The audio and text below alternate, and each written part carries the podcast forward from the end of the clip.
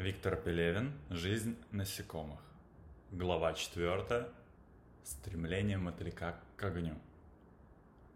Зеркало в тяжелой раме из тусклого дерева, висевшее над спинкой кровати, казалось совершенно черным, потому что отражало самую темную стену комнаты. Иногда Митя щелкал зажигалкой, и по черной поверхности зеркала проходили оранжевые волны. Но зажигалка быстро нагревалась, и ее приходилось гасить. Из окна на кровать падало чуть-чуть света, хотя уже был вечер, и на танцполе начала играть музыка. Сквозь марлевую занавеску можно было различить в темноте далекие вспышки разноцветных ламп. Точнее, не сами вспышки, а их отсветы на листве. Митя лежал в полутьме, задрав ноги в кроссовках на высокую решетчатую спинку кровати и поглаживал рукой Марка Аврелия Антонина, сплющенного веками в небольшой зеленый параллелепипед – листать которой было уже темно. Рядом лежала другая книга, китайская, называвшаяся «Вечерние беседы комаров У и Ц». Удивительно, думал он, чем глупее песня и чем чище голос, тем больше она трогает. Только ни в коем случае не надо задумываться, о чем они поют, иначе все. Лежать дальше было утомительно. Митя вынул из книги исписанный лист бумаги, сложил его в четверо, сунул в карман и встал, Нашарив на столе сигареты, он отпер дверь и вышел наружу. Узкий проход между курортными домиками освещало только соседнее окно.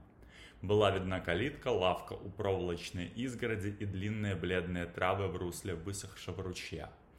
Митя запер дверь, увидел свое отражение в стекле и хмыкнул. С тех пор, как он понял, что уже вылез из кокона, он стал выглядеть в темноте довольно странно. Тяжелые крылья, сложенные на его спине, казались плащом из серебряной парчи, доходившим почти до земли, и Мите иногда бывало интересно, что видят на их месте другие. За светящейся занавеской соседнего домика играли в карты и разговаривали. Там жила семейная пара, а сейчас у них, судя по голосам, были гости. «Теперь черви», — говорил мужской голос. «Ну, конечно, жизнь изменилась, Оксан. Ты еще спрашиваешь. С тобой все по-другому стало. «Ну а лучше или хуже?» – требовательно спросил тонкий женский голосок. «Ну как? Теперь ответственность появилась», – задумчиво ответил мужской голос. «Знаю, куда после работы идти. Ну и ребенок, сама понимаешь. Играю в темную». «У тебя же и так минус 400», – вмешался другой мужской голос. «А что делать?» – спросил первый. «Шестерка червей». Митя зажег сигарету. На огонек зажигалки мотнулось несколько крохотных насекомых прошел через калитку и перепрыгнул сухое русло. Осторожно преодолев несколько метров полной темноты, он продрался сквозь кусты, вышел на асфальт, остановился и поглядел назад. Светлая линия дороги доходила до вершины холма и обрывалась, а дальше были видны черные силуэты гор. Одна из гор, та, что справа, напоминала со стороны моря огромного бронированного орла, наклонившего голову вперед. С катера, который ходил по вечерам мимо, Бывали иногда заметны непонятные огни на вершине. Наверное, там стоял маяк. Сейчас огней не было. Сделав несколько затяжек, Митя кинул окурок на асфальт, тщательно раздавил его и медленно побежал вниз по дороге. Через несколько шагов его подхватила волна воздуха. Он пронесся между кронами деревьев, поджал ноги, чтобы не зацепить натянутый между двумя столбами электрический провод. Тот был невидим в темноте, и один раз Митя уже ободрал о него голень и когда вверху осталось только чистое темное небо, стал широкими кругами набирать высоту. Вскоре стало прохладнее. Спина заныла от усталости. Митя решил, что поднялся достаточно высоко и поглядел вниз. Внизу, как и в любой другой вечер, горели редкие фонари и окна. Источников света, достаточно ярких для того, чтобы возникло хотя бы слабое желание направиться к ним, было мало. Две ресторанные вывески, розовая неоновая язвочка АО «Люэс» на углу темной башни пансионата и мерцающее зарево, расположенное рядом танцплощадки. С высоты она была похожа на большой раскрытый цветок, все время меняющий цвета и вместо запаха источающий музыку, которая была слышна даже здесь. Инстинкт гнал к этому цветку всех окрестных насекомых каждый раз, когда чья-то лапа, лапка включала электричество. И Митя решил спуститься посмотреть, что там сейчас происходит. Снизившись, он полетел на бреющем, почти цепляя верхушки деревьев. Когда танцплощадка приблизилась, Она перестала походить на цветок и превратилась во что-то виденное в детстве. Новогоднее. Это был огромный клубок просвечивающих сквозь ветви электрических гирлянд, из которого сочилась музыка удивительной пошлости и красоты. «Твоя вишневая девятка давно свела меня с ума», пела неизвестная сумасшедшая из десятка мощных динамиков. Внимательно вглядываясь в несущуюся под ногами тропинку, на которую он обычно садился, Митя широко раскрыл глаза, повернул их навстречу бьющему в лицо воздуху. Они задрожали под ветром и повис на месте. Мягко спружинив о сухую твердую землю, он сошел с тропинки и зашагал по газону. Танцплощадка была просто асфальтовым полем за высоким проволочным забором. К забору прилепилась невысокая деревянная эстрада, на которой громоздились черные коробки динамиков. По периметру площади в несколько рядов стояли занятые народом лавки, а само пространство для танцев было как автобус в час червей, заполнено извивающимися распаренными телами. Митя заплатил за вход, миновал нескольких бутылочного цвета мух и сел на краю лавки. За вечер Состав толпы успевал полностью смениться несколько раз. Устав, народ расползался по лавкам или уходил совсем, но на смену вставали другие, и танец ни на миг не прерывался. Митя любил размышлять о том, как это похоже на жизнь. Правда, наслаждаться своей отрешенностью немного мешало сознание того, что он тоже почему-то сидит вместе со всеми на лавке и глядит на чужие потные лица. Вдруг музыка стала громче, лампы погасли, а потом стали по очереди вспыхивать на долю секунды, вырывая из темноты то зеленую, то синюю, то красную, монолитно-неподвижную толпу, которая в короткие моменты своего существования напоминала свалку гипсовых фигур, свезенных сюда со всех советских скверов и пионер-лагерей.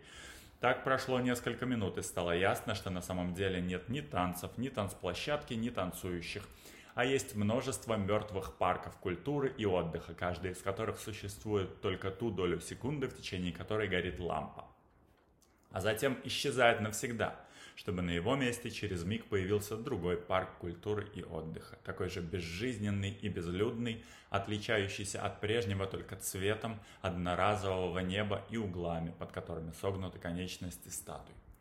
Митя встал, пробрался мимо весело жужжащих девочек в зеленых и синих платьицах и вышел за ворота, у которых сидели несколько качков в тренировочных костюмах, предостерегающие краски. В просвете между деревьями был виден тускло горящий лиловый фонарь. Он ярко загорелся несколько раз, мигнул и погас. Митя, подчиняясь неожиданному импульсу, пошел вперед во тьму.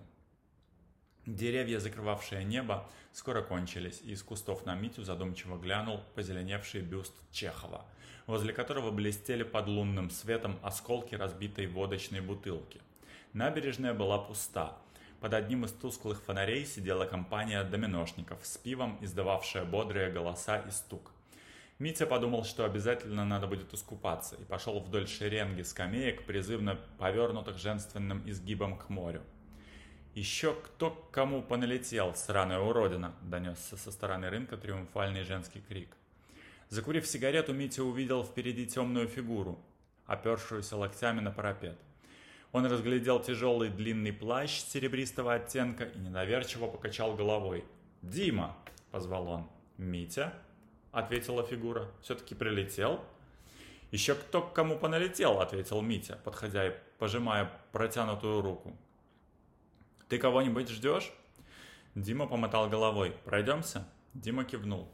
Они спустились на пляж по скрипящей деревянной лестнице, прошли по крупной хрустящей гальке и оказались перед узкой полосой пены. К луне по морю шла широкая и прямая серебряная дорога, цветом напоминающая крылья ночного мотылька. «Красиво», — сказал Митя. «Красиво», — согласился Дима. «Тебе никогда не хотелось полететь к этому свету?» В смысле, не просто проветриться, а по-настоящему, до конца. «Хотелось когда-то», — сказал Дима, — «только не мне». Они повернули и медленно пошли вдоль сияющей границы моря.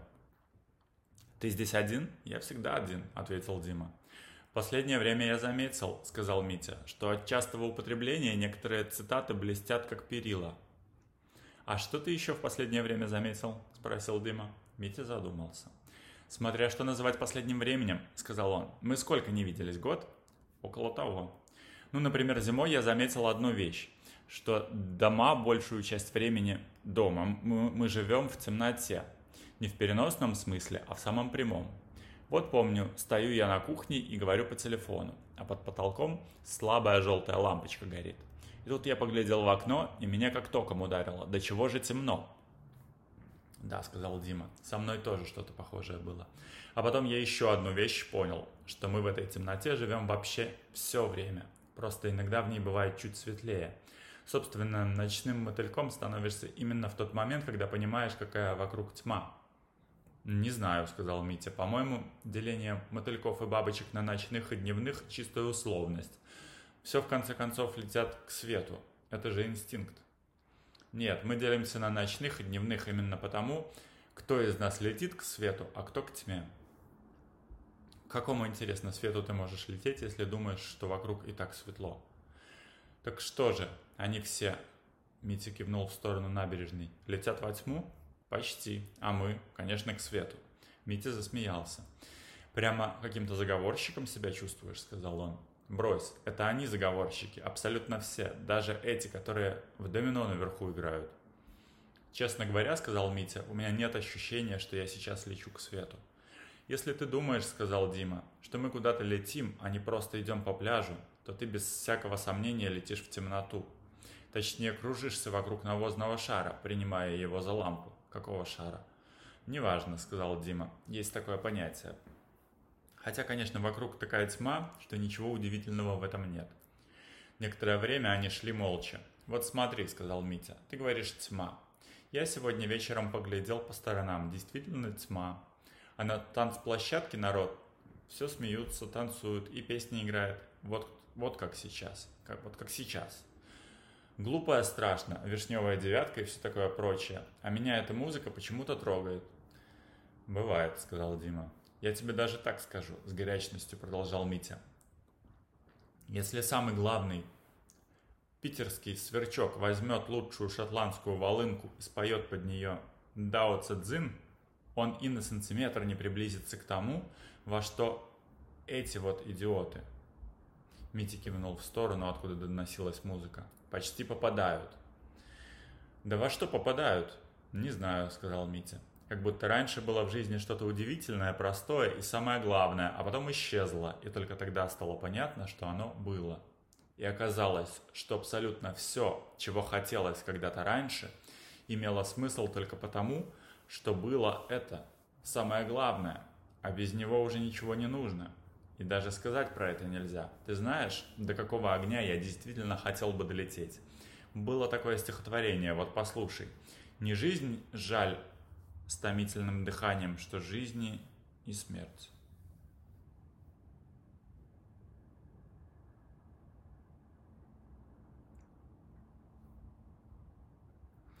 Не жизни жаль с томительным дыханием.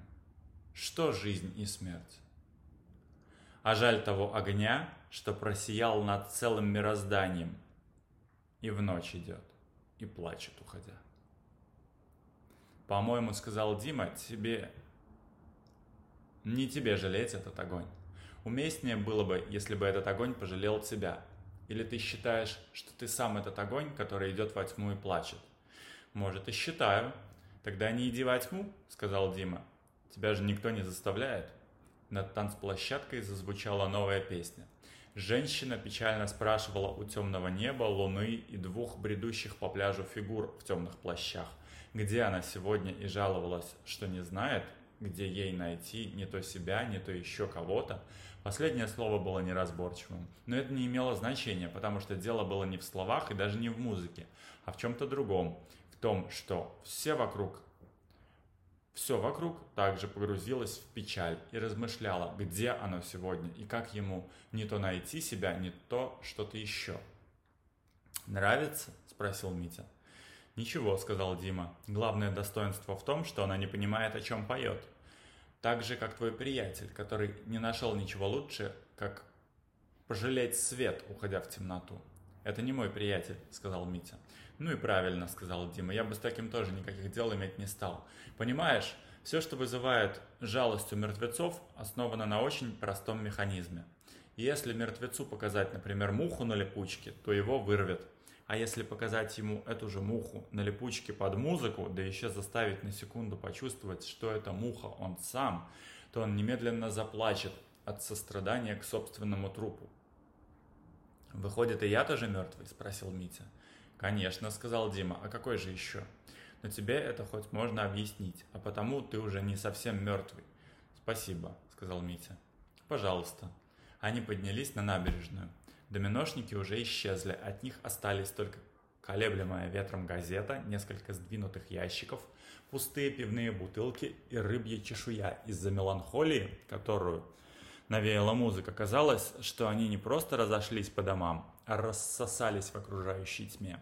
Для полноты ощущений не хватало только их выветренных скелетов рядом с бутылками и чешуей. «А чего это ты о танцполе заговорил?» – спросил Дима. «Я там был сейчас. Спустился даже, посидел немного. Очень странно. Вроде видно, что все они мертвые. Прямо как из гипса. Знаешь, есть такая игрушка, два деревянных медведя с молотками. Двигаешь деревянную палочку взад-вперед, и они бьют по наковальне. Знаю. Так вот, там то же самое. Все танцуют, смеются, раскланиваются, а посмотришь вниз и видишь, как под полом бревна ходят взад-вперед. Ну и что? Как ну и что? Ведь летели-то они все на свет. А как не летай, светится только танцплощадка. И получается, что все вроде бы летят к жизни, а находят смерть. То есть в каждый конкретный момент движутся к свету, а попадают во тьму. Знаешь, если бы я писал роман о насекомых, я бы так и изобразил их жизнь. Какой-нибудь поселок у моря, темнота, и в этой темноте горит несколько электрических лампочек, а под ними отвратительные танцы. И все на этот свет летят, потому что ничего больше нет. Но полететь к этим лампочкам – это... Митя щелкнул пальцами, подыскивая подходящее слово. Не знаю, как объяснить. «А ты уже объяснил», — сказал Дима, когда про Луну говорил. «Луна и есть главная танцплощадка. И одновременно главная лампочка главного Ильича. Абсолютно то же самое. Свет не настоящий». «Да нет», — сказал Митя, — «свет настоящий». «Свет всегда настоящий, если он виден». «Правильно», — сказал Дима, — «свет настоящий. Только откуда он?» «Что значит откуда?» «От Луны». Да? А тебе никогда не приходило в голову, что она на самом деле абсолютно черная? Я бы сказал, что она скорее желто-белая, ответил Митя, внимательно поглядев вверх. Или чуть голубоватая. Скажи, 5 миллиардов мух с тобой, конечно, согласятся. Но ведь ты не муха. Из того, что ты видишь желтое пятно, когда смотришь на Луну, совершенно не следует, что она желтая. Я вообще не понимаю, как этого можно не понять. Ведь прямо вверху висит ответ на все вопросы. «Может быть», — сказал Митя, — «но у меня, к сожалению, ни одного из этих вопросов не возникает. Впрочем, я тебя понял. Ты хочешь сказать, что когда я смотрю на Луну, то вижу солнечный свет, который она отражает, а сама она не светится. По-моему, это не важно. С меня достаточно того, что свет существует. И когда я его вижу, то главное, что есть во мне, заставляет меня двигаться в направлении к свету. А откуда он, какой он, это все не особо важно. Ну хорошо, к Луне ты двигаться не желаешь. А к какому свету ты идешь сейчас? К ближайшему фонарю, а потом куда? К следующему. Ладно, сказал Дима, давай тогда поставим эксперимент на одном насекомом. Он вытянул вперед руку, сделал такое движение, словно повернул невидимый выключатель, и вдруг все фонари на набережной погасли. Митя остановился. «А к какому свету ты направишься сейчас?» – спросил Дима. «Ну ты даешь, как ты это сделал?» «Именно так», – сказал Дима, – «как ты подумал. Договорился с монтером, чтобы тот сидел в кустах и ждал, когда я дам ему знак. Все это исключительно для того, чтобы э, произвести на тебя впечатление. Я так подумал? Разве нет?»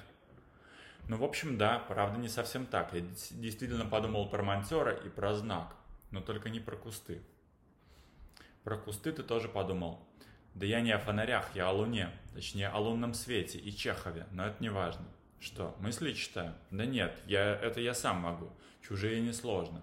Я о фонарях. Очень просто. Если ты ответил себе на один вопрос, то можешь управлять всеми видами света. Какой вопрос? Спросил Митя. Вообще лучше самому задать его себе, но поскольку ты не очень склонен это сделать, тебе задам его я. Дима выдержал паузу. «Луна отражает солнечный свет», — сказал он. «А свет чего отражает солнце?» Митя молча сел на скамейку и откинулся на спинку. Было тихо, ветер шевелил листву над головой, и шум моря сливался с последними нотами затихающей песни. Казалось, этот смешанный звук идет на самом деле от желтого круга, висящей в небе танцплощадки. Потом добавился рокот приближающегося к причалу прогулочного катера, и слева появились его медленно наплывающие огни. American boy, уеду с тобой, уеду с тобой, Москва, прощай. Взвились над танцплощадкой два чистых юных голоса и долетел аккомпанемент балалаек, простой и трогательный, как платье пионерки.